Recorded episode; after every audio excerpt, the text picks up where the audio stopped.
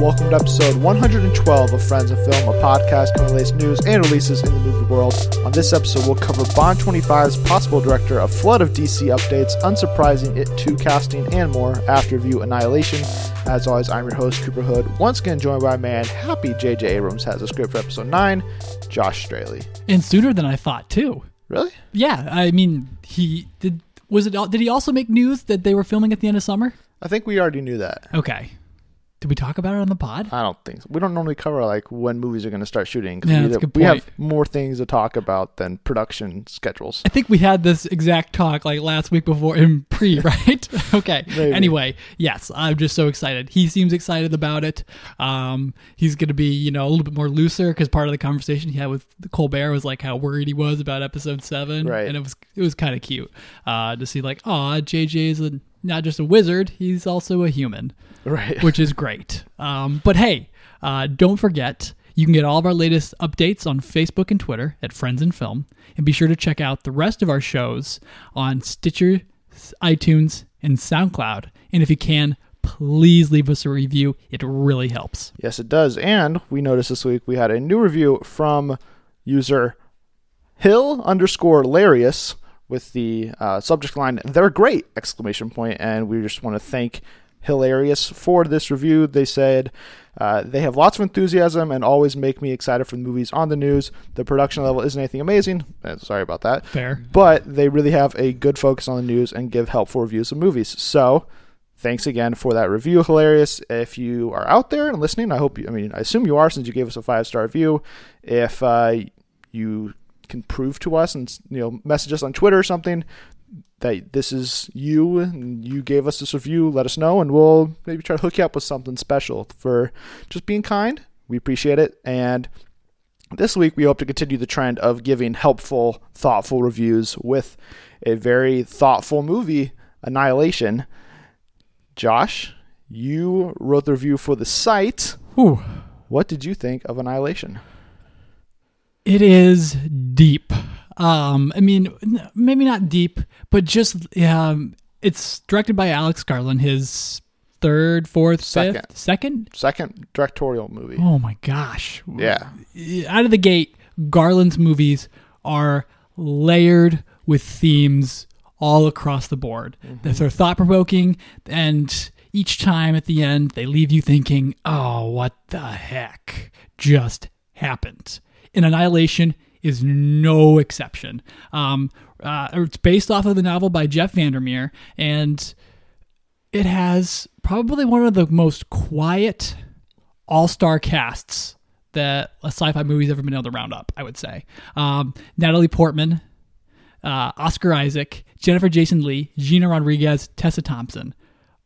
Wow! And then uh, also Benedict Wong shows Yeah. up there. Um, he's he's actually ta- uh, in there in the trailers as well, and um, cast on screen totally crushes it. But they're just a small part of this weird, wonderful dreamland that they walk into, which is the Shimmer Area X. And uh, shout out to Michelle Day, the, sec- uh, the set decorator, um, and then Rob Hardy, the cinematographer and production designer, Mark Digby. Because once you get beyond that barrier, you're lost in a world that's ever changing and is weird and not whimsical, but just eerie and uh, unsettling the entire way through, even though nothing's happening. And it's, I mean, for the most part of the film, but you just feel off. Yeah. And the soundtrack and jangly guitar music, which should make you feel at home, doesn't. And mm-hmm. it's even more off putting than anything else. And the whole way through, you're presented with just these images and things that are unsettling.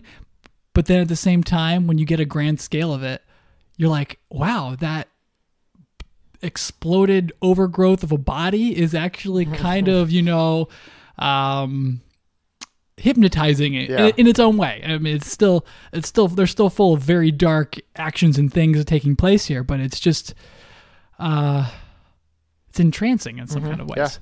Um, and I don't know what the effect is, but th- the entire movie has like a dreamlike quality. Mm-hmm. Everything it's it's there's a soft yellow light through most of the film coming through the trees and everything kind of feels like it's out of focus mm-hmm. in a little ways and it's hazy and even like the cast like acknowledge that in the film. They're like do we even remember what we we did like yesterday? And it kind of sets mm-hmm. up some of these interesting things. Um, and then it just starts layering theme after theme after theme and i think we'll talk about it more in the spoiler territory Yeah.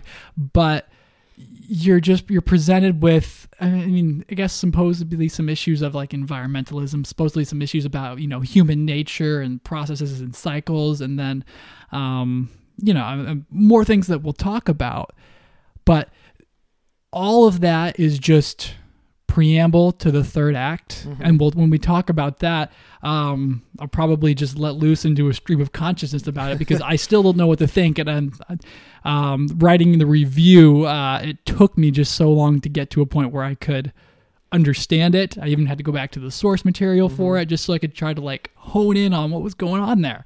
And that's the great thing about garland's movies. Um, I mean, only two of them, but I my mind was just reeling and running. I made sure to take notes for this, and it was great sci-fi.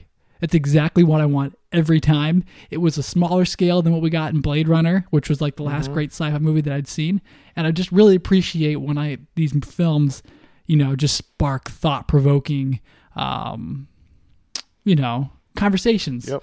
Uh, so all of that said, um, I did have two things that I would take away. Okay. Garland still doesn't know what to do with human emotion.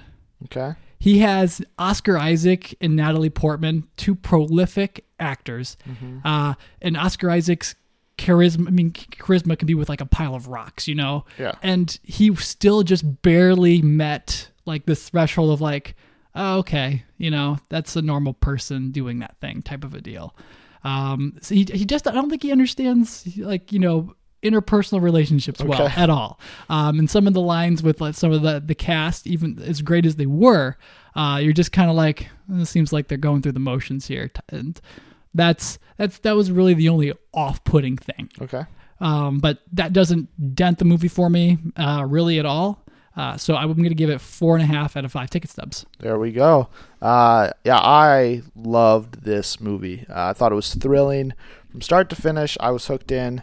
Um, yeah, had that unnerving quality to it where you're wondering what's happening, but you're not sure what's happening, and then it eventually tells you what's happening, and you're like, I think you're gonna either be like, "Wow, okay, cool," or just be like, "Wait, what the heck?" No. Um, for me, I was totally on board with the direction this movie went the entire way. Um, I think Garland, if Ex Machina didn't already do it, it cements him as a director to be like, he's one of the next great ones. Like he's he's gonna continue to do this type of stuff for years. Which I think I told you after we watched. I was like, it makes me a little upset that he is gonna go do a a TV series next because I want to see what he would do next on the big screen. Um, just because I'm such a huge fan of Ex Machina and of Annihilation.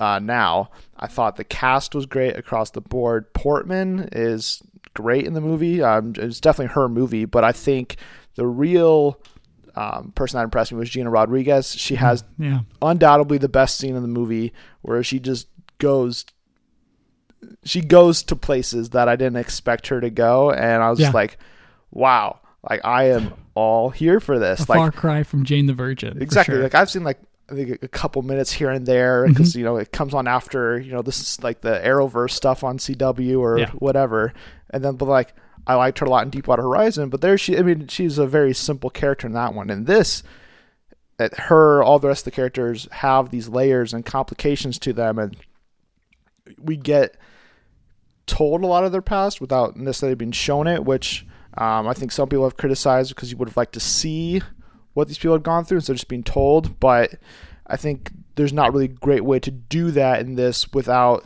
you get to see a little bit of Portman's backstory a little bit more Yeah. um, when they're in the shimmer because of the effects uh, that go on in there. And you, you could have done that for some of the other people, but I think it would have just taken away from the focus of Lena is in here to try to figure out what happened to her husband, Kane.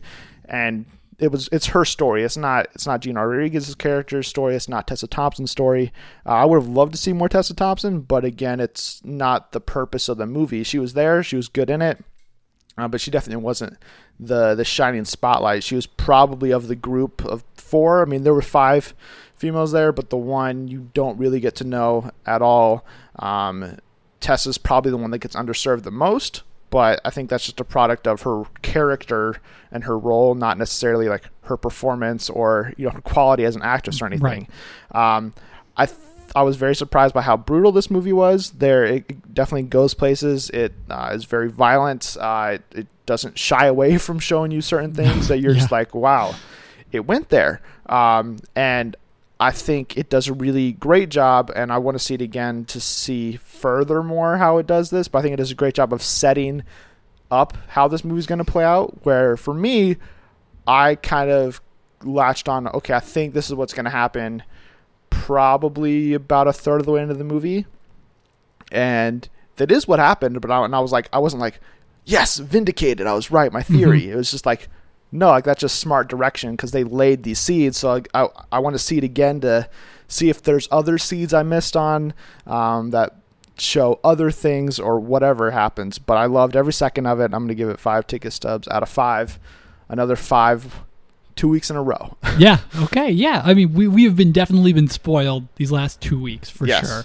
And then, um, with Black Panther being just uh, everything what it was, then this being almost like the other side of the spectrum, kind of.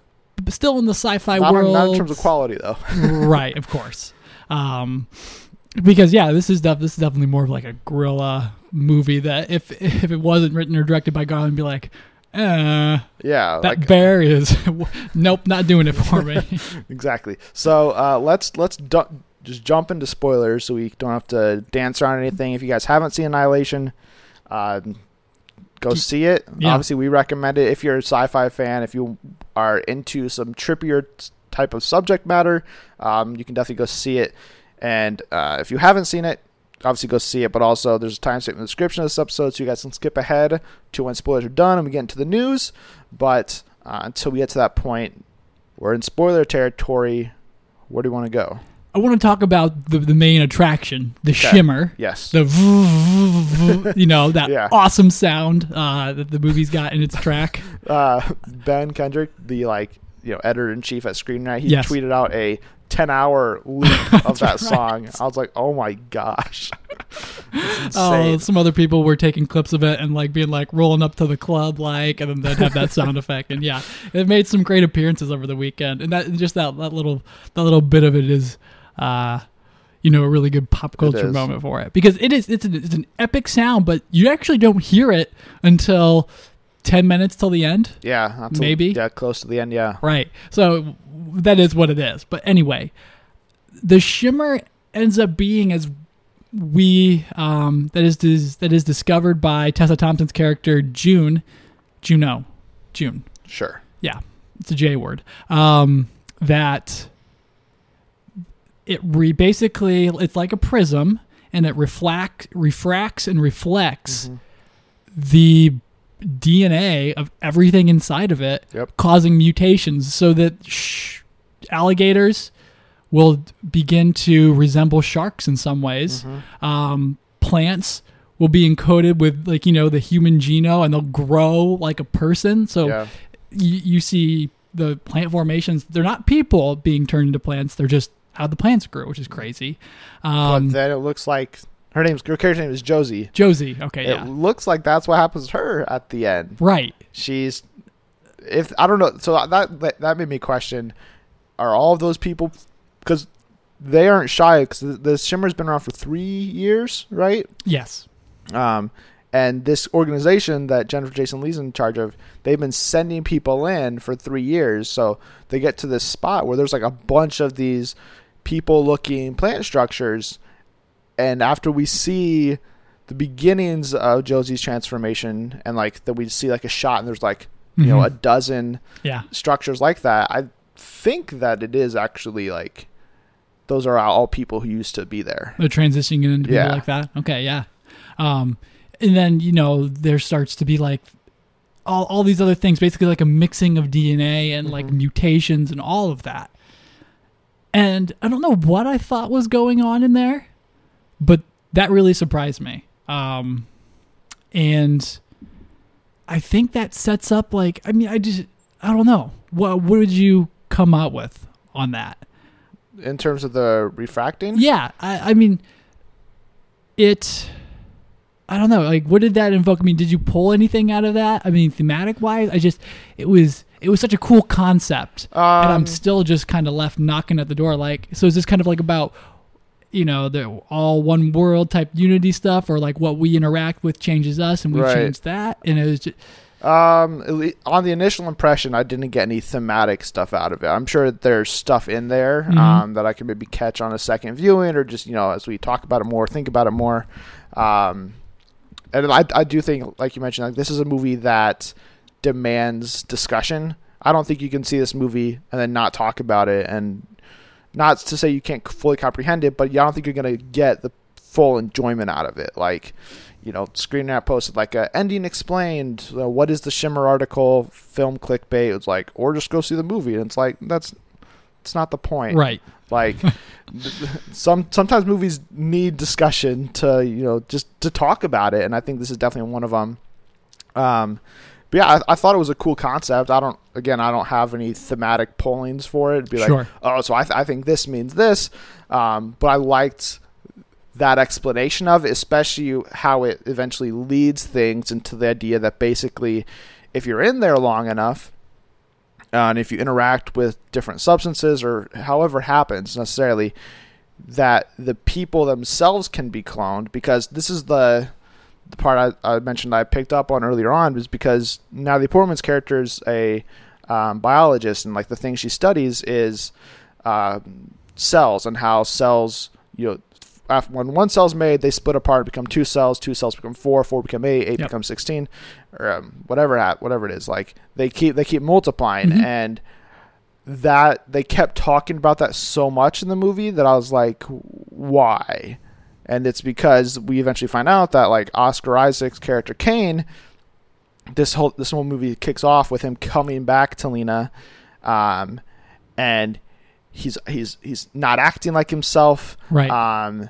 and we eventually get to the point where we find out that that's not actually Kane. It's the refracting refra- refraction of Kane, basically. Where like it's the, it's his doppelganger, it's his duplicate, it's Yeah. his clone Mhm. that has been made by the Shimmer, um, which I thought was a super cool uh, twist, quote unquote. Even though I kind of saw it coming, I Uh-huh. loved the I loved how that played out and what it meant for um, the rest of Lena's journey, but also how it started um, and everything. especially the way it's introduced too, because we haven't met Kane at the beginning of this film, Mm-hmm. And through the flashbacks and everything, you start to realize this.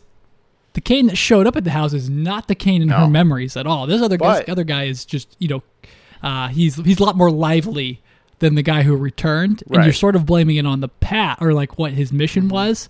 Then you realize, oh no, this dude is just the mirror image of the guy. But I also think that when he comes back, I believe he's in the same clothes as when he leaves. He just has the slicked back hair instead of Oscar Isaac's kind of natural wavy curly hair. Right. And so that's what I was like.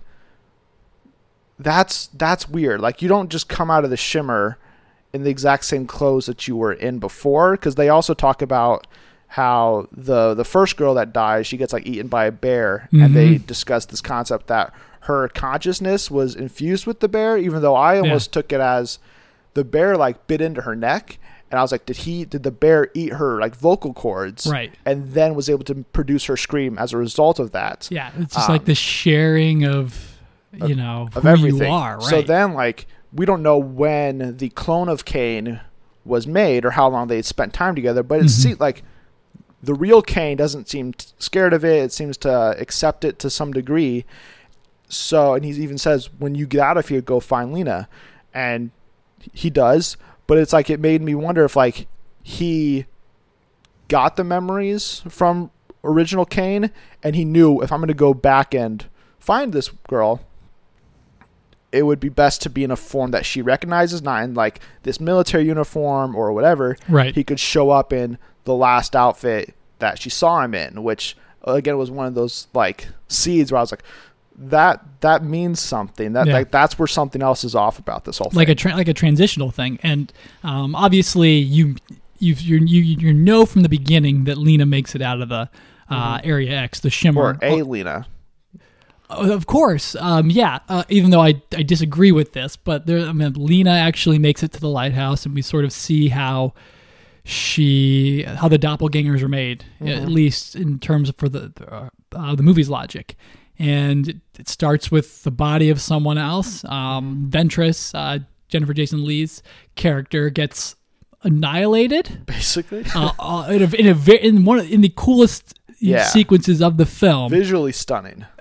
her uh her entire her from like a cellular level she's disassembled turned into a mass that just floats there in midair and looks like the origin of the universe like you're staring Right. down um the you know the the milky way galaxy in some respects Yeah, and then a little bit of dna from lena creates the, be- the beginning form of her doppelganger yeah, that will that will mimic her and um, seems menacing, and then you realize no, it's just no, it's just trying to understand how to be who it is. yeah, human. What it is? Yeah, exactly.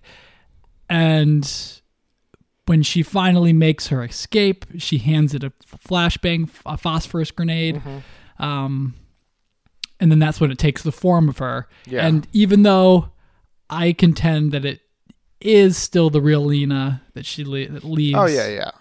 I do um, too.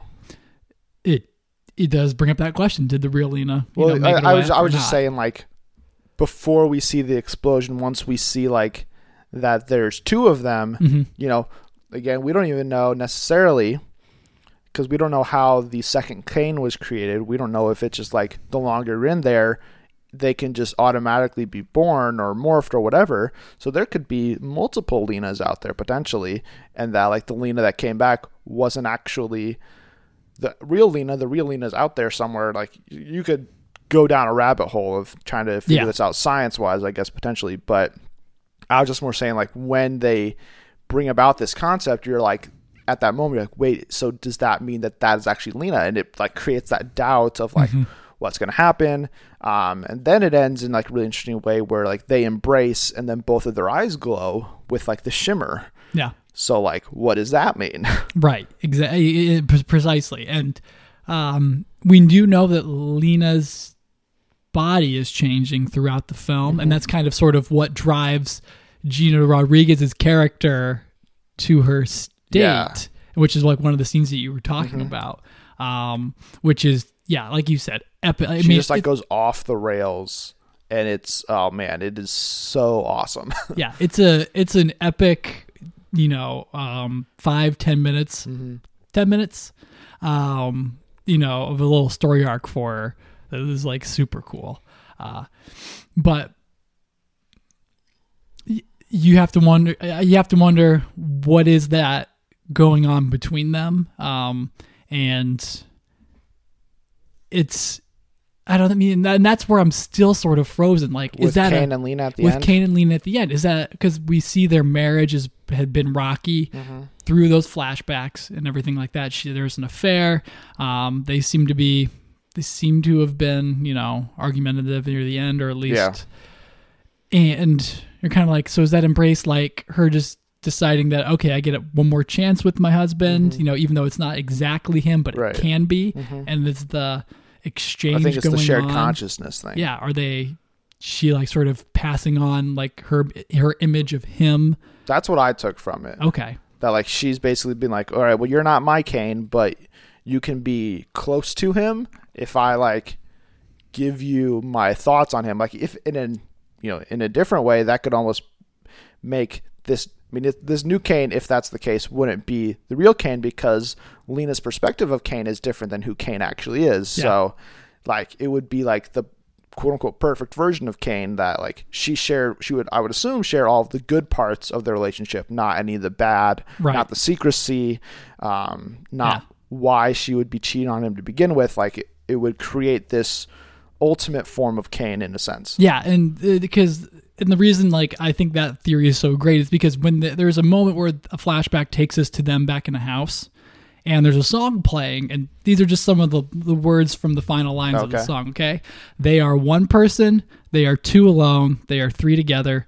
They are for each other, and that's kind of like a. I mean, it kind of feels like a romantic way of being like, okay, um, that now that they have that connection, even though that may not be Kane, Right. it, it's a being from the shimmer that it's able to r- change, replicate, mutate, and now that she's been altered by it too, they're going to be able to, you know, be more harmonious or more unifying in some kind of ways.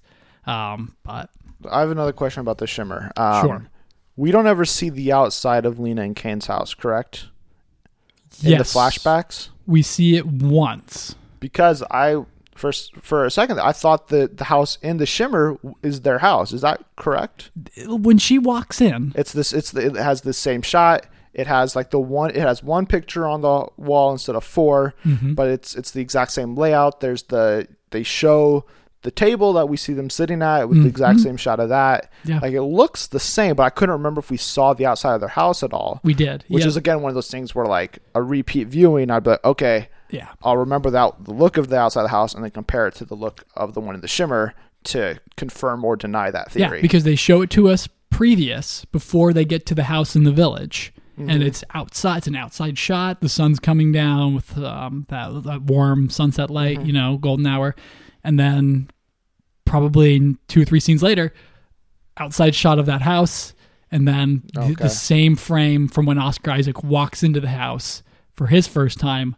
Lena does it. Right. Does the same exact thing. Looks at the walls like, where are we? which is like again like that raises the question like how did that house how is that house built like that like there's no way that's a, a replica of the house that just happens to be in what what state are they in like I have, I have no idea. somewhere on the coast wherever Yeah. they are like there's no way there's like an exact replica of that house out there like i guess maybe it is construction workers you can only make a house so many Mm-hmm. Right. ways but like the layout the design like everything was felt the same way so it's like it it's another one of those layers where like did the shimmer pull from Kane's consciousness create a house for him because he was in there he was gone for a year in our time but uh like in the sh- the shimmer time doesn't feel as long correct like it time time doesn't go by like as fast it seems like Correct. when you're in the shimmer so like for him i guess it would mean he would he was in there for for t- to him it seemed shorter um not longer because lena has been in there for a year but like they say well you only had rations for two weeks and you still have rations left Yeah, it was four months. Yeah, she she was in there for like weeks. She says, but they're like, you were out for four months, right. And then he was gone for a year. for a year, so but he never gets to explain what his framing right of the time was. but was. like you would assume if it's like you know let's say it's two weeks in the shimmer is a month in real life. So it's a, it's you're basically doubling the time that you're spending in the shimmers real life. That's six months in the shimmer hmm um, in his mind. Right, like that's a long time to be in there and he doesn't get to lighthouse for till the very end of it. So like that's a long time to just kind of be wandering and meandering around probably by himself and maybe kane number two.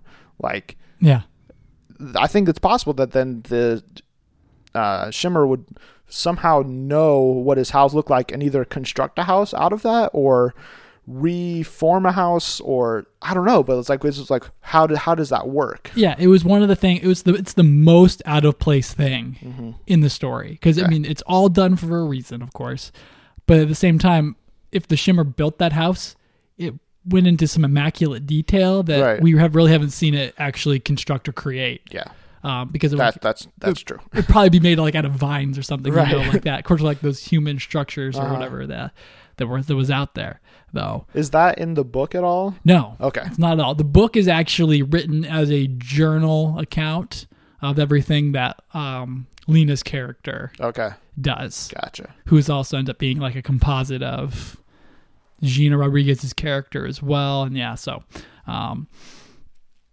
they, so they sort of spread out some of the character traits to other people Gotcha. throughout the film, or at least from film to book. Okay. But yeah, I mean, is there anything else you want to touch on spoiler wise? I mean, I think you could we could really get into the nitty gritty of this and just continue to speculate and dive in. But Yeah. Um, favorite part? uh, I mean, the Gina Rodriguez scene is my favorite scene in the movie. Okay. It's she's great in it. It ends in the brutal fashion where her face just gets crushed, and I was like, "Oh my Mhm. gosh!" Like it's so violent. It's just uh, kind of blew my mind. Um, but I also loved just like the beauty at the end where like everything's on fire, and I was like, "That's Yeah, pretty cool." those even lit- if, even if the trailers like in retrospect, like man, the trailers showed a lot of pivotal stuff, Yeah, but also in a way, in a but way, not in context. yeah, anything. not in context, way out of context Yeah. in a lot of ways. Um, most gruesome scene for you? same scene. Same scene? I I don't know the opening of the gut. I was like, "Ugh, Yes, with the ugh." with the fluid intestines. yeah, that like the snake like being. Uh, yeah, that that messed me up a little bit. right. Which I think, I mean, I think that was his large intestines, right? Yeah, I mean, well, yeah, I just yeah, just but like moving around alive. and yeah, yeah, ugh, Cr- gross. uh, that was Which- crazy. Uh, Gina Rodriguez like makes this mention of like. They, we see like a shot of her hands, and then like a couple scenes later, she's like, "I can see my my fingerprints moving." yeah, i, I didn't notice that in the shot, me neither. so that's another one of those things. Where, like I want to, now that I know that's what she's like, kind of terrified and looking at. Like I want to pay closer attention to and see if that is actually happening or not, which I assume it is. But I think so too. Yeah. yeah just like I was like, just I didn't realize at the time. So uh, yeah, I mean, any anything else? Um, no, I mean that's about it. Okay, I'm still, I mean, still processing. still processing. I mean, uh, like you said, I have the, the I wrote the review. Um, the- this the- being Monday, but this being Saturday, I'm still writing. So my final thoughts will be out there in that. But just go see it. It needs to be seen um, because if you don't see it, movies like this aren't going to get made. right. It's like movies like this, Arrival. Blade Runner 2049, Mhm. Nocturnal Animals. Like th- after seeing this, I was like, man, I want to watch Nocturnal Animals again. Yeah, because like it's just kind of one of those like mind trippy movies which like they're just kind of fun to watch even like enemy like by denny again like right. they're they're fun movies to watch and discuss um and on a side tangent i watched this movie under the skin Uh, starring scarlett yeah, johansson Yeah, yeah. hated that because it's just like no it's all this like what the heck does this mean no Mm-hmm. answers no resolution i'm just like what a waste of an Oh, hour man. 40 but I heard things. At least sure. was it had like good reviews and everything and i just watched it and like there's like no there's like hardly any talking and it's just it's just weird Right. throughout and i was just like i i would i wish i would have watched annihilation again if i was going to do like trippy sci-fi but oh well i'm definitely going to see this again at some point and definitely buy it on blu-ray obviously but uh, yeah easy recommendations for both of us hmm here at Friends and Film. Uh, that's all we have for this review of Annihilation. We'll be right back in a bit with the news.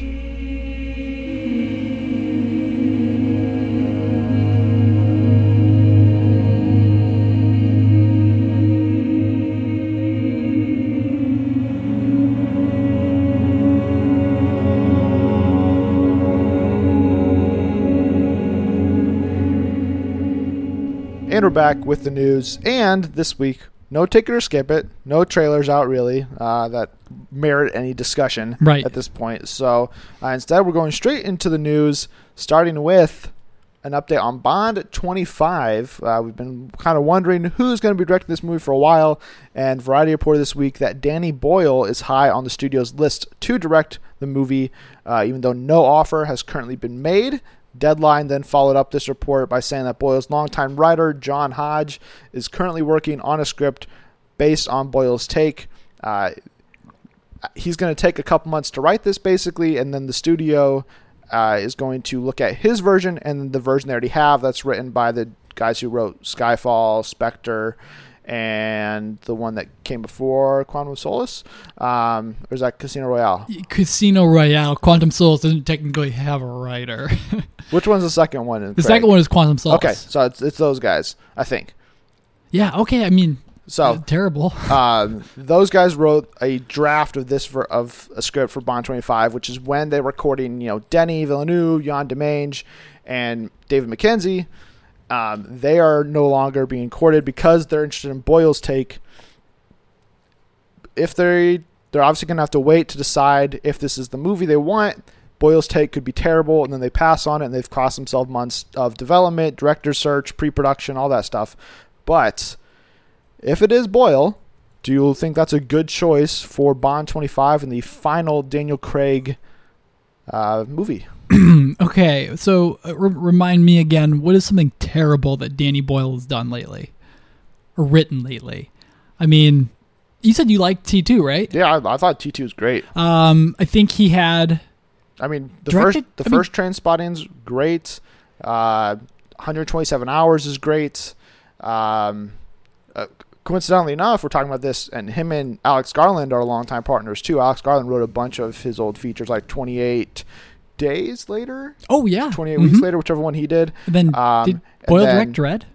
No. Uh, No, he, no. he Garland wrote Dredd, but Boyle did not direct that. okay, so it was just twenty eight. Um, and then I think Garland also wrote um, Sunshine. I think is the other one, and The Beach. All of them direct or no, Beach was John Hodge, I believe. So either way, I yeah, I think I think Boyle's a good director. Different backgrounds. Mhm. All of his movies have, you know, something different to them. They're not, I mean, standard Bond flick Right. films. And if anyone's going to approach this last movie in a different way, but still be able to adhere to like a, you know, a larger budget film, Danny Boyle's your guy. I, I mean, it's not who I would want, but You want the- Chris Nolan? I wanted Chris Nolan and Denis Villeneuve to co-direct um, in my perfect world. But no, I I I think the guy's great, and after Spectre, really needs something different Yeah. because it was just it was basically a bit. I mean, it was like a comic book Bond movie. I mean, it was just. I mean, it wasn't terrible, but it just you're like all of these things are exactly how I think it would go. No surprises whatsoever. Yeah, I think it's just a boring, bland Bond movie. Yeah. I mean, everything's great. There's nothing terrible, but it's just like, okay. Yeah, I, I think, but yeah, I think Boyle's a good choice. Uh, if the if that is ultimately where MGM and Eon go, um, there's still obviously a lot of time to wait to figure this out, which is unfortunate because we're gonna have to wait three or four months till Hodge dumped the scripts to figure out if it's Boyle's movie, and if it's not Boyle's movie, then we're gonna have to wait another couple months probably to figure out who's going to direct the other version of this, um, Yeah. which is just interesting. Um, uh, but yeah, I think Boyle will provide a new, different take on Bond that is unexpected, kind of just look like what Sam Mendes did when he came in for Skyfall. He did something different and new. Um, Spectre wasn't good, wasn't great, but I think Boyle can come in and do something cool and fun for Craig's final movie, give him off, send him off on that high note instead of another mediocre to bad Bond movie that uh, I don't think Craig deserves. I think Right. he deserves to go out on a high note, and uh, I think the hiring of Boyle will hopefully ensure that happens. So uh, we will move on to the unsurprising casting that happened this week. Potentially, Variety reported that uh, Jessica Chastain, as long expected, is indeed in talks to join It Chapter Two as the adult version of Beverly. She was basically on the top of everybody's fan cast list. Mm-hmm. Andy Muschietti wanted her um, for a long time, for like the last like, two years. He's talked about, oh yeah, I'd love, I'd love for Jessica Chastain to play the older Bev. So it was kind of just like we're kind of waiting for this announcement to happen. But now that it's out there, are you happy with it? Yeah, totally. I mean, I think, I think we tried to go like when we did our fan casting. Uh, what was that? September, Yeah, it was the week after it first October. Yeah, I think she was like both. The, she was at the top of both of our lists, Yeah. right? And then I was like, that's the obvious one. It's really hard to like get outside of it. Right. So I think I threw out some other names, uh, Isla Fisher being one. But the, connection's already there for Mm-hmm. Chastain. Um, Buschetti did, Muschietti did Mama with Yep. her, which didn't recognize her at that point. It's weird not seeing her with long hair, uh, the- or whatever Yeah, the case is. Um, yeah, so that increases the likelihood like tenfold Um, even just based off of like everyone saying like this is who we want, this is who you should get, Right. and who, like you said, if he's been talking about it for two years, I mean, even Chastain was like, "Oh yeah, I'd love to do it." So it's Mhm. like, of, co- of course, this is going to happen. Yeah. Apparently, uh, the Hollywood Reporter even revealed that like at one point there were plans for Chastain to appear in the post-credit scene for It Chapter One um, as the older Bev, which I think would have been cool, especially they would have been able to keep that under wraps, Mhm. which probably unlikely they would be able to. But like, right? that would have been pretty sweet if we saw it waited at the end of the credits and they were like, "Here," I'm like, "Jessica Chastain? Yeah. What? That's awesome." Um, but I mean, she's here now, so that's great. And now we just got to wait to f- figure out the rest of the cast. Chris Hemsworth is Ben. Chris Hemsworth is Ben. Man, did you pitch that in our initial one? Yes. Oh, interesting. I don't remember that. But if you want to hear our full suggestions, go to episode 89, I believe is the one. I tweeted out the link again uh, on our Twitter page this week, so you guys can find it. Go to the timestamp, hear our entire fan cast list for it, chapter 2. And moving on to the DC world, we got a bunch of updates concerning the future of the DC movie universe this week, starting with a change at the top of the board, according to the Hollywood Reporter, where they revealed that DC Films has appointed Chantal Nong as the vice president of production. She will focus on the development of projects and management of DC's slate, which sounds good to me. Um, and then in that report, THR said that the goal currently is, according to their sources, that Flash and Batgirl are likely to be the next wave of films to enter production after Wonder Woman 2, which enters production in June, I believe, of this year. So, Flash is probably going to hit start production at the end of this year. Uh, Batgirl is, I would assume, then early next year, end of this year, potentially even. Um, do you think those are good people to focus on, as well as do you think that them appointing Nong as somebody basically to oversee the slate and production, do you think that's a good thing on both accounts? Yes. Get those teens into the theater. I mean, that, that's who you want on board. Flash um, is definitely that kind of fun, eccentric movie character that you want. And then whatever Batgirl ends up becoming, that's what you want too. And I mean, appealing to the other demographic instead of the, you know, 35 plus with your other slate of films with, you know, the Batman, the Justice League, and things like that. Okay. So yeah, she's perfect for it. Um, at least uh, Chantal Nong is at least getting like these things rearranged around. Um, the, and she's got blockbuster experience with um, Rise of 300. I think Yep. was listed on one of her credentials, and also there's the teen focused uh, Crazy Rich Asian movie. Oh yeah, it's coming out this year. I think this year. Yeah. I've seen a cast photo for it, so I mean, I think, it, I think it's supposed to be this year. super close. Um, so she she's hip. She Mm-hmm. she's in with the kids. uh, and if Flash and Batgirl are what up or up first, I think that kind of confirms it. yeah, I think it. I think it makes sense. I, I like the fact that DC is instead of maybe going the Marvel Studios route, if you want to compare them again, uh, they're not looking for necessarily Kevin Feige.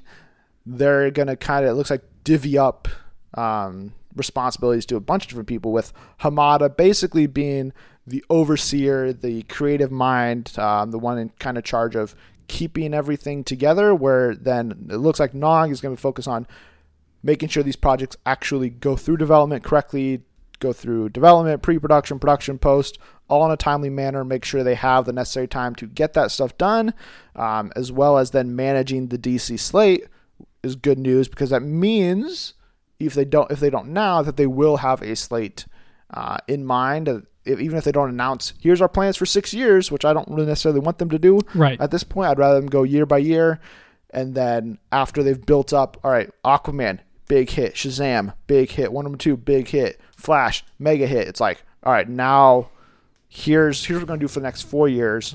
Make sure people know this isn't gonna end anytime soon. Right. Um, but I think again that it's it. I think it's a good move to go that younger route. Go with Flash, who Ezra Miller's uh, portrayal was very comedic in Justice League, and then Batgirl. A she can go lighthearted. She could also go. You could do a very devastating dark story if they go the Oracle route, Killing Joke, whatever. Um, either way, you're bringing youth, longevity um, and hopefully fun and optimism into the universe, which Yeah. uh, is I think I think is what they need, and it looks like that's where they're kind of moving towards. With Shazam is supposed to be, according to David Sandberg, the most lighthearted DC movie ever. Wonder Woman 2, if it follows the same similar tone as Wonder Woman, um, it's going to be a lighthearted movie in some capacity. And then I think Flash and Batgirl will absolutely do the same thing. So really, it looks like they're shaping things up nicely. Um, I'm still kind of surprised Batgirl's becoming this much of a priority for them, other than we they want to just get you know that next female solo movie out there, but you know, there's no mention of Suicide Squad 2, which we've thought was been coming and being ready and geared up. There's no mention of the Batman. Yeah. Um, there's, there's still a lot of questions, which is again why I think the hiring of Nong is a good news. If she's going to be like, all right, you know, Matt Reeves, what stage are you in? Script writing? All right, then we're going to give you a year more, do script, then six months of, of pre-production, six months to shoot, six months to edit. You're to hit theaters early 2021. Work for you? And you're like, yeah, sure, why not? Like if, if that's what she's to be doing, then I think it's good news because it sounds like they're they're making a plan and they're to hopefully stick to it this time. Yeah, and then they're also getting both sides of the demographics there too. I mean, um, like I said, like listen, I, I really do think the Justice League films, the first run outside of Wonder Woman, were heavily. I mean, they were more male films in a- kind of a lot of way. Getting back to more teen centric I think films that's with Zack Snyder's style yeah, a exactly. bit, but yeah. But get back into more teen-centric films, which will appeal to a, a younger ba- database and a you know, and both sides, male and female, Mm-hmm. especially with Batgirl, especially with Ezra Miller, because he's just as likable by everybody, Mm-hmm. you know. So um, I think that's really the way to get to it. Yeah, and speaking of Batgirl, and it potentially being a movie they want to get moving quickly, well, they have some work to do now because the Hollywood Reporter broke the news that Joss Whedon has left the project as director. He confirmed this to the outlet, saying that he never was able to find a story for the movie after a year of work. Um, and he was basically like, you know, I tried, um, but is there a sexier word for failed? Uh, so like, you know, Whedon's trying to make a little bit of light out of it. I I don't. This is hardly a surprise. I I think this has been coming for a while. I hmm think that you know the initial agreement from to do this and to do even Justice League, if you want to say, you know, maybe they even they only said here here sure you can make Batgirl, but can you help us on Justice League real quick? Wink, wink. And in the back of their minds, they're going, yeah, no, this is never going to happen. But also, like, you know, the last couple months, it's been rough for Joss in the fall of Justice League. He's gotten criticism for changing Snyder's vision. He's gotten criticism for the movie overall. Um, he's been under fire from his ex wife. Mhm. Like, there's been a lot of stuff. So I think that this is a nice PR spin on Warner Brothers' part, and Joss Whedon's be like, "Oh yeah, it was just amicable. We couldn't we couldn't figure it out. It wasn't Right. creative differences or scheduling conflicts. It was, oh, I couldn't figure out a story, even though Batgirl has years of stories you can you can you, you can pull from. So Yeah. um, I think it's just a PR spin at this point. But all in all, good news. Yeah, I mean, like, listen, like, it's great. It's great news for a couple reasons, though. I mean, like, in the end, because there's so many other great people out there that could like Yeah. step into this spot. Um, and you know, uh, Joss Whedon's out there to do whatever he does. So whatever project he gets picked up on next, I mean, he'll bring his entire resume to it, and that movie will get off the ground, and his ideas will get made. Films like these at Warner Brothers get, have a chance to bring up anybody, really. Um, I don't think many people could have even said Patty Jenkins is like, even though she was an Academy Award winning Yeah, she had directed an Academy Award winning film. That's right, okay. Technically, That's right.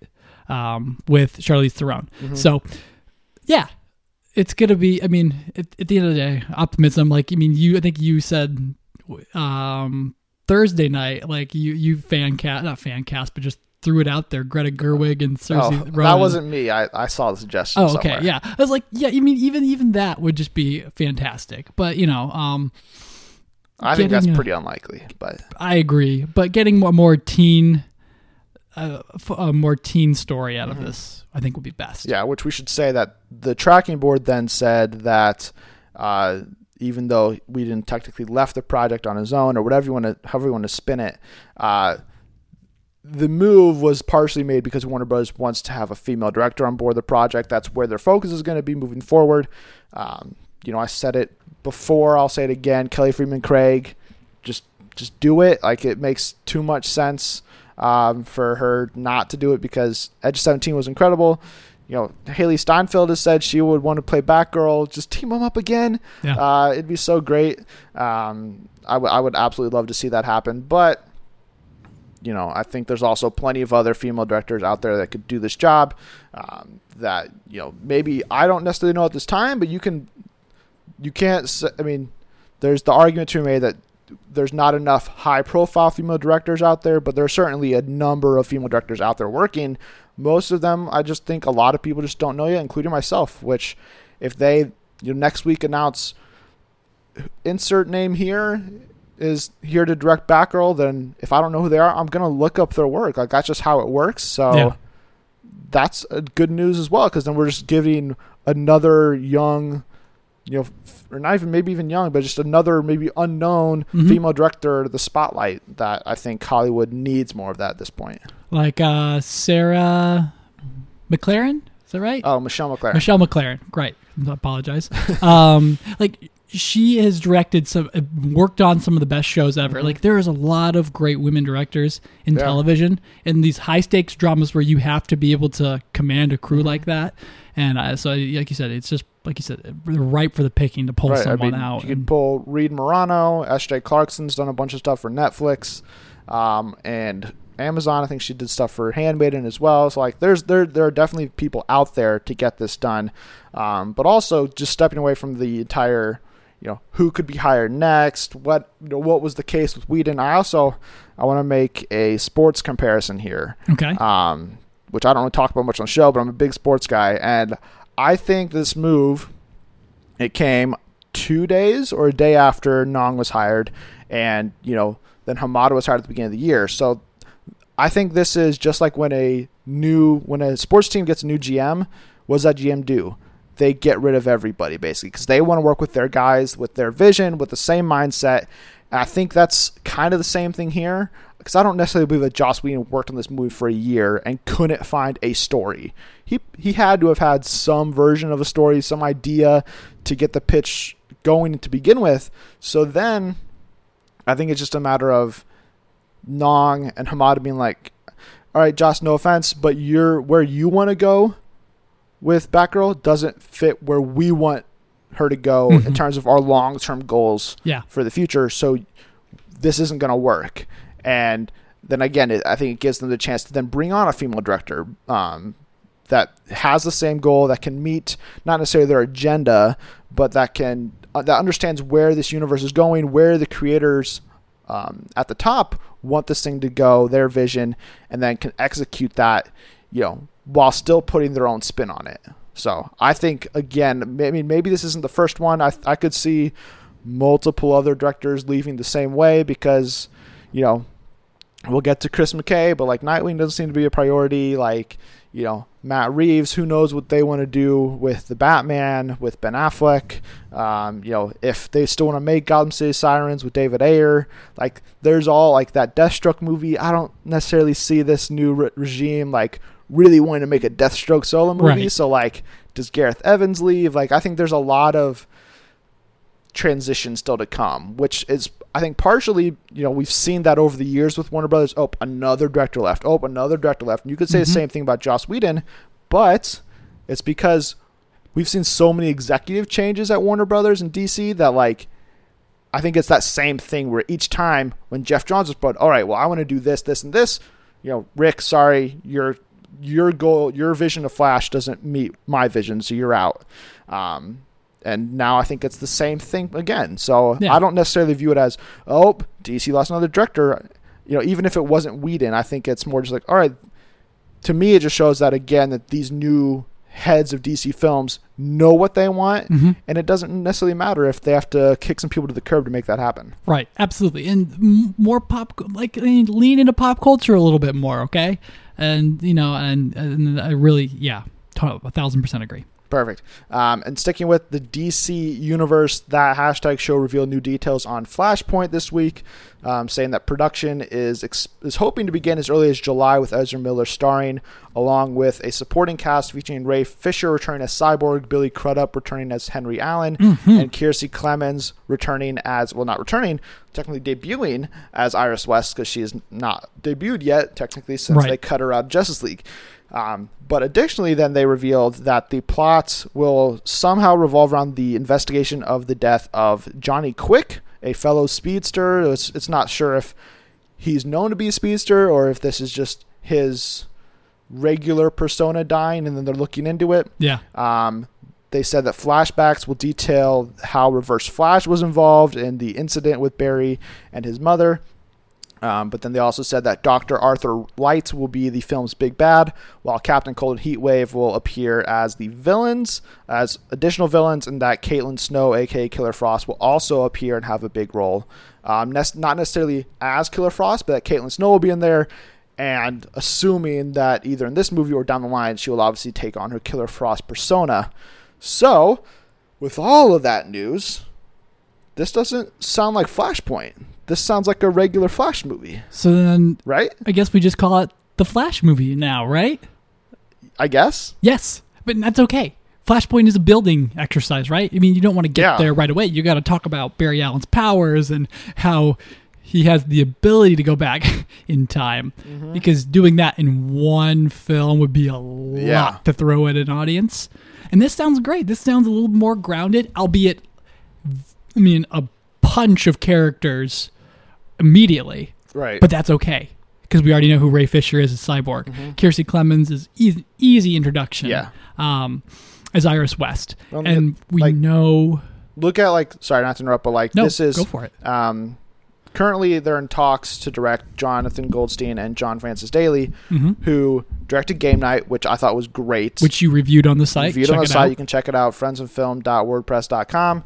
Um, but they also wrote Spider-Man: Homecoming, and what did Spider-Man: Homecoming do? It had a lot of villains. They had they had the main bad guy, but then they also had, um, you know, people on, people below him, people you know doing different things. Like they they juggled a lot of different villains, setting up the beginnings of the universe, which I would assume Francis and or Daly and Goldstein will help do rewrites on this or do passes on the script as well if they do in fact direct uh, which it should be noted that that hashtag show said that these details came um, before goldstein and daly began uh, talking for flash so this is all subject to change Yeah. if their pitch was different than what warner bros was already developing but uh, i think that the influx of villains and having so many and doing the world building, I don't think that's a problem because it seems like they've already been able to find a good way to do that with Spider-Man: Homecoming. Yeah.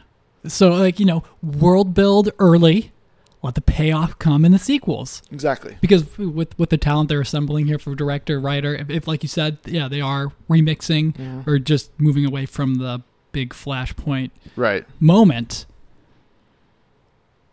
Yeah, follow their gut, follow their instincts, and um, I mean, yeah, like Spider-Man: Homecoming balanced and juggled everything so well, and you've got the you've got the team, you got the duo right there. Mm-hmm.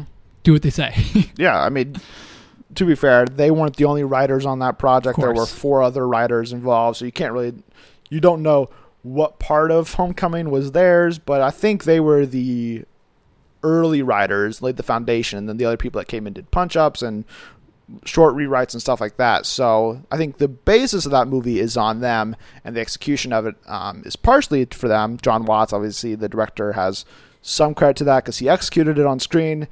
But yeah, I think I think this is good news, especially if this isn't Flashpoint, because that that was the biggest concern. Oh wow, Flashpoint, cool, interesting story.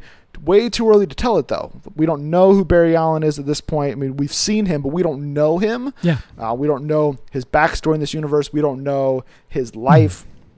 Uh, we don't know his world. Like, there's so much more to explore with this character before we get into the what if scenarios of what if he changed time and he could still interact with his mom and everything. Like, that's Yeah. so much to deal with. let that pain seep into one or two movies first, and then let's see the effects. Exactly. and then let's let our other Batmans and Robins and every Justice League kind of reassemble um, again, and then do Flashpoint, and then mix it all up again. Yeah, because I mean, there were rumors that Gal Gadot was supposed to appear in this movie, that Ben Affleck could appear, that even um, can't think of his Negan on Walking Dead, whoever plays him, blanking on his name. Um, Jeffrey Dean Morgan, Yes. that he could appear as Thomas Wayne in the Flashpoint universe, but um, based on this, it doesn't sound like that's the way they're going to go. So I think that's a good thing. Like I don't need Flashpoint now, like you said. Do it in a sequel. Do it in the third movie of the trilogy. Like do it later once we understand who Barry is and like how terrible the loss of his mother is, how that impacted him. Um, know more about his universe and everything. I think it's a better way to focus on him. And I love the fact that if this is the case, that we still are getting Cyborg in a Yes. supporting role because he was the best part of Justice League in my opinion. Um, so I want to see more of him, and we have gotten zero updates on what a cyborg movie is going to be. Even though I expect that to change after considering Black Panther is blowing up the box office, I have to assume that Nong and Hamada are like, we need to get Cyborg moving ASAP. Yeah, the CW got a show out. I mean, Black Lightning, like I mean, before they even got a Cyborg or Teen Titan live action film. Exactly. The most popular, yeah. but I think they're on the right track now. Yeah, I, I think they are as well. And I know I previously suggested Joel Edgerton for Captain Cold, but that was based on my hope that he was going to be in uh, Suicide Squad 2 potentially. If he's going to be in this movie and Daley and Goldstein direct, I would love to see them pull Jesse Plemons from Game Night and give make him Leonard Snart because he just has this something off about him. He can do that really well, and Snart is kind of sarcastic and fun, but also he has to be that level of evil that you kind of fear and are intimidated by. And Plemons does a really good job of making you feel uneasy, even when he's doing something just like totally non-consequential. Yeah. like, oh, something's off about this guy. yeah, I heard he was stellar in Game Night. he's so good. and then, um, of course, you. The, he's yeah, that's the Black Mirror guy, right? Too. Yeah, he was in the USS Callister episode. okay, okay. Yeah, and He's he's, so yeah he's so good in that as well. Um, but kind of sticking with the DC universe, kind of not. Uh, Variety report this week that the Lego Batman movie director and future director of Nightwing potentially, Chris McKay, is in talks to direct a live-action Dungeons and Dragons movie for Paramount. So this movie is supposed to come out in like three years. So if this if this deal closes, if he does in fact direct Dungeons and Dragons, do you think that's a good move for Chris McKay? Do you want to see a Dungeons and Dragons movie? But also, doesn't this mean that Nightwing's not going to happen anytime soon? His script is almost finished. Yeah. okay, that's fine, but there's changes at the top, like you just Mm-hmm. we just talked about. So it sounds like Dungeons and Dragons. Yeah, go for it, dude. I don't know what you would make a Dungeon and Dragons movie out of. Right. Um, I mean, they know they did that like that Tom Hanks thing back in the '80s, where he's like, you know, stepping in and out of like the real world Mm-hmm. into a fantasy land. But um, sure, if he's got the idea for it, if they've got the script for it, I mean, the guy is talented with comedy, Mm-hmm. Absolutely. um, and I'm sure he'll do something with it. Now, would you, if he does do Dungeons and Dragons, would you want to see them approach this, you know, medieval fantasy world like Lord of the Rings, or go and use some of McKay's comedic abilities and go like not total P- Monty Python and the Holy Grail, but like closer to that than Lord of the Rings? Do you want an epic or uh, I- I wanna- more lighthearted? I want a lighthearted nerd Adventure. comedy adventure. Okay. because this is a very very specific movie, Mm-hmm. and you can argue, oh, it's having a moment. Stranger Things played it in Yeah, the first season, um, and I know still a lot of people play it. What are the chances that one of the Stranger Things kids are cast in this movie? Um, over or under i don't know i don't know i'm not good at this over under 50% is that too high Yeah, no, I would say, hmm, I would say over. okay because of the, they're they're so talented, Yeah. and the, they're an instant grab for your movie. If you put um, Dustin, who yeah in that in that film as the fun. lead, uh, that's not his real name. The Right, actor who yeah. plays Or- Dustin. get a steve harrington Oh, both of those two. Get them together. We Yes. get the Dustin and Absolutely. Steve spinoff. The best part of Strange Things too. Um, that movie would light up. It would. Um, and Chris McKay would be perfect for it. I mean, he'll he'll be. I think he'll be able to handle that com- Mm-hmm. totally and completely because Lego Batman wasn't serious, and I think Chris McKay's style of writing is that exact way. Uh, in some respects, I mean, I think Nightwing would have been different, but the, Mm-hmm. Yeah. the dude knows how to write and he knows how to capture um, levity really well. Mm-hmm. So, if that, yeah, if that's the case, uh, I think Paramount Paramount would would be would be making the right choice. I think he would be making the right choice, and it's Dungeons and Dragons, so you have to let creativity run wild with it Mm-hmm. to get people uh, in the seats. Yeah, yeah. I, th- I would like to see a more lighthearted approach, probably for Dungeons and Dragons, if Chris McKay does it.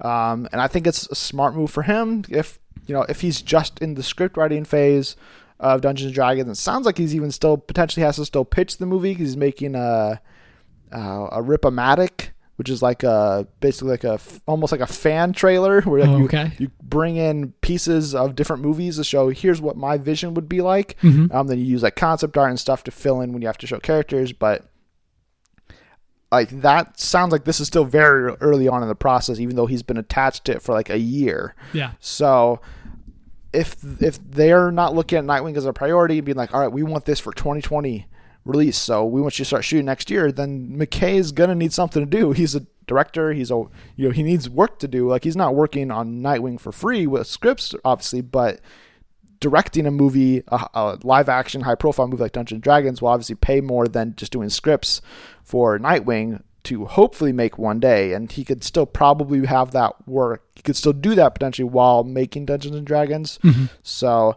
I think it's good news, even if it means that Nightwing is like six years away at this point, then probably. Right. Like I said, I mean, yeah, let them build the Batman Yeah. stuff up. Let them introduce the Nightwing Let's young get Robin yeah, kid. let's get a. Batman, a solo Batman movie before we get Nightwing. Yeah, exactly. And you know, uh, um, yeah, th- this is actually more exciting than Nightwing, just because the possibilities are li- limitless for the man. That's true. Um, something that maybe the possibilities aren't limitless on is what the future holds for Jurassic World, because Universal confirmed this week that Jurassic World 3 is officially happening to the surprise of no one, considering they've always talked about this as a trilogy, but they gave it a release date June 11th, 2021. Colin Trevorrow, the director of the first Jurassic World movie and who also wrote that movie, helped write Jurassic World Fallen Kingdom. He is returning to write Jurassic World 3 along with Emily Carmichael. You are a big fan of Jurassic World. Yes, You are very excited for Jurassic World Fallen Kingdom. you kicked up. Yep. So this is good news for you. This is great news. Um, first of all, someone who is talented, young, and not Trevorrow's writing partner from the last two films. Because I listen, I, I will say this: I'm excited for Jurassic World 2, but it still seems very. Um, well, what's the word where it looks like the thing that came before it? Derivative. Yes. It looks derivative and a little too over the top, but I understand it's a you know it's a blow up s- studio Universal film.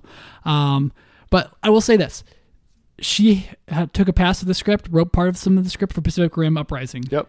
And every time I see that film and I see the interactions between like the teams and everything like that, I do get hyped for it. I'm like, there's some great interplay here, and uh, I think getting fresh talent into Jurassic World, wherever that third movie is going to go, um, is important, and I can't wait. yeah, I think uh, I think this is unsurprising news. I'm not necessarily like over the moon about it. I, th- I think it's a no brainer. The second movie's gonna make probably like a, it's gonna make minimum eight hundred million dollars worldwide. It'll Yeah. probably make a billion again. Um, so I, I, yeah, it's no surprise they're making this, especially with Jurassic World Fallen Kingdom coming out in a couple of months. Like they want to let people know that this that's not the end. We're gonna come back for another adventure. So make sure you're excited.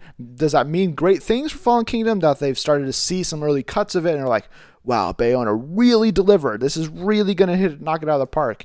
Um, we'll have to wait and see. I think it could mean that. It could just mean that they know they're gonna make money, so they're gonna date a future movie regardless.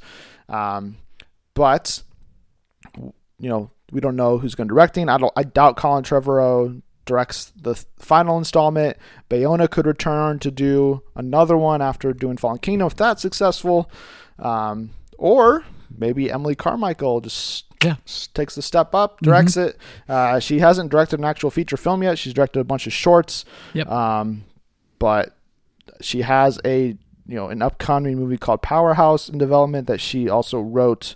So, I mean, it's it's right there for you if they want to take it. If they don't, um, you could also.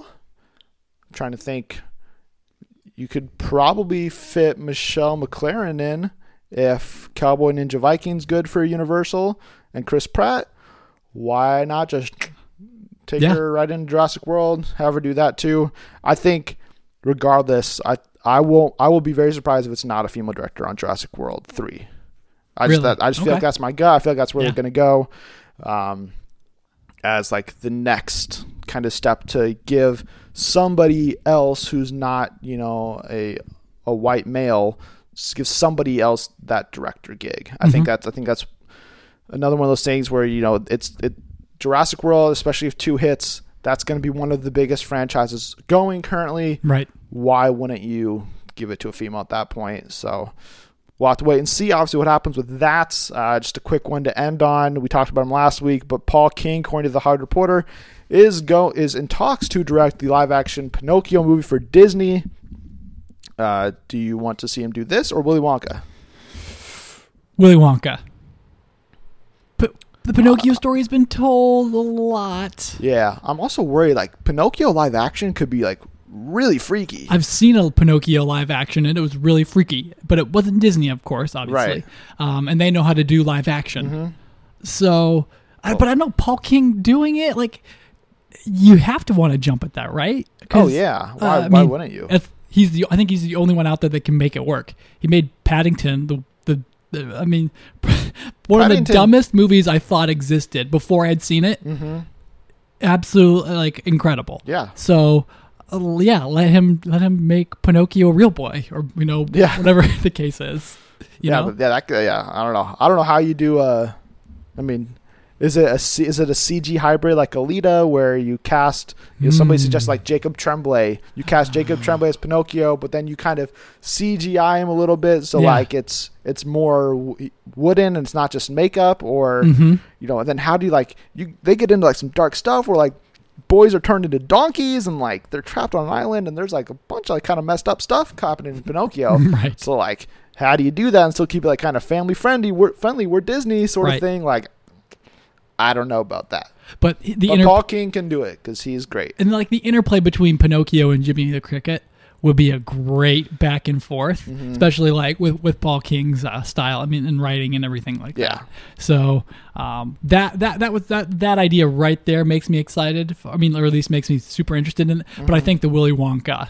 Um, idea is still so high especially when you threw out ryan gosling's name for it like last week Yeah. being he's He was considered like last year. Who okay knows yeah that would just be case. that would be yeah, he's much more he's too cool for that now Mhm. i guess um but yeah i don't know i just willy wonka i'm ready for another story like that Okay, fair enough. Um, that's all we have for the news.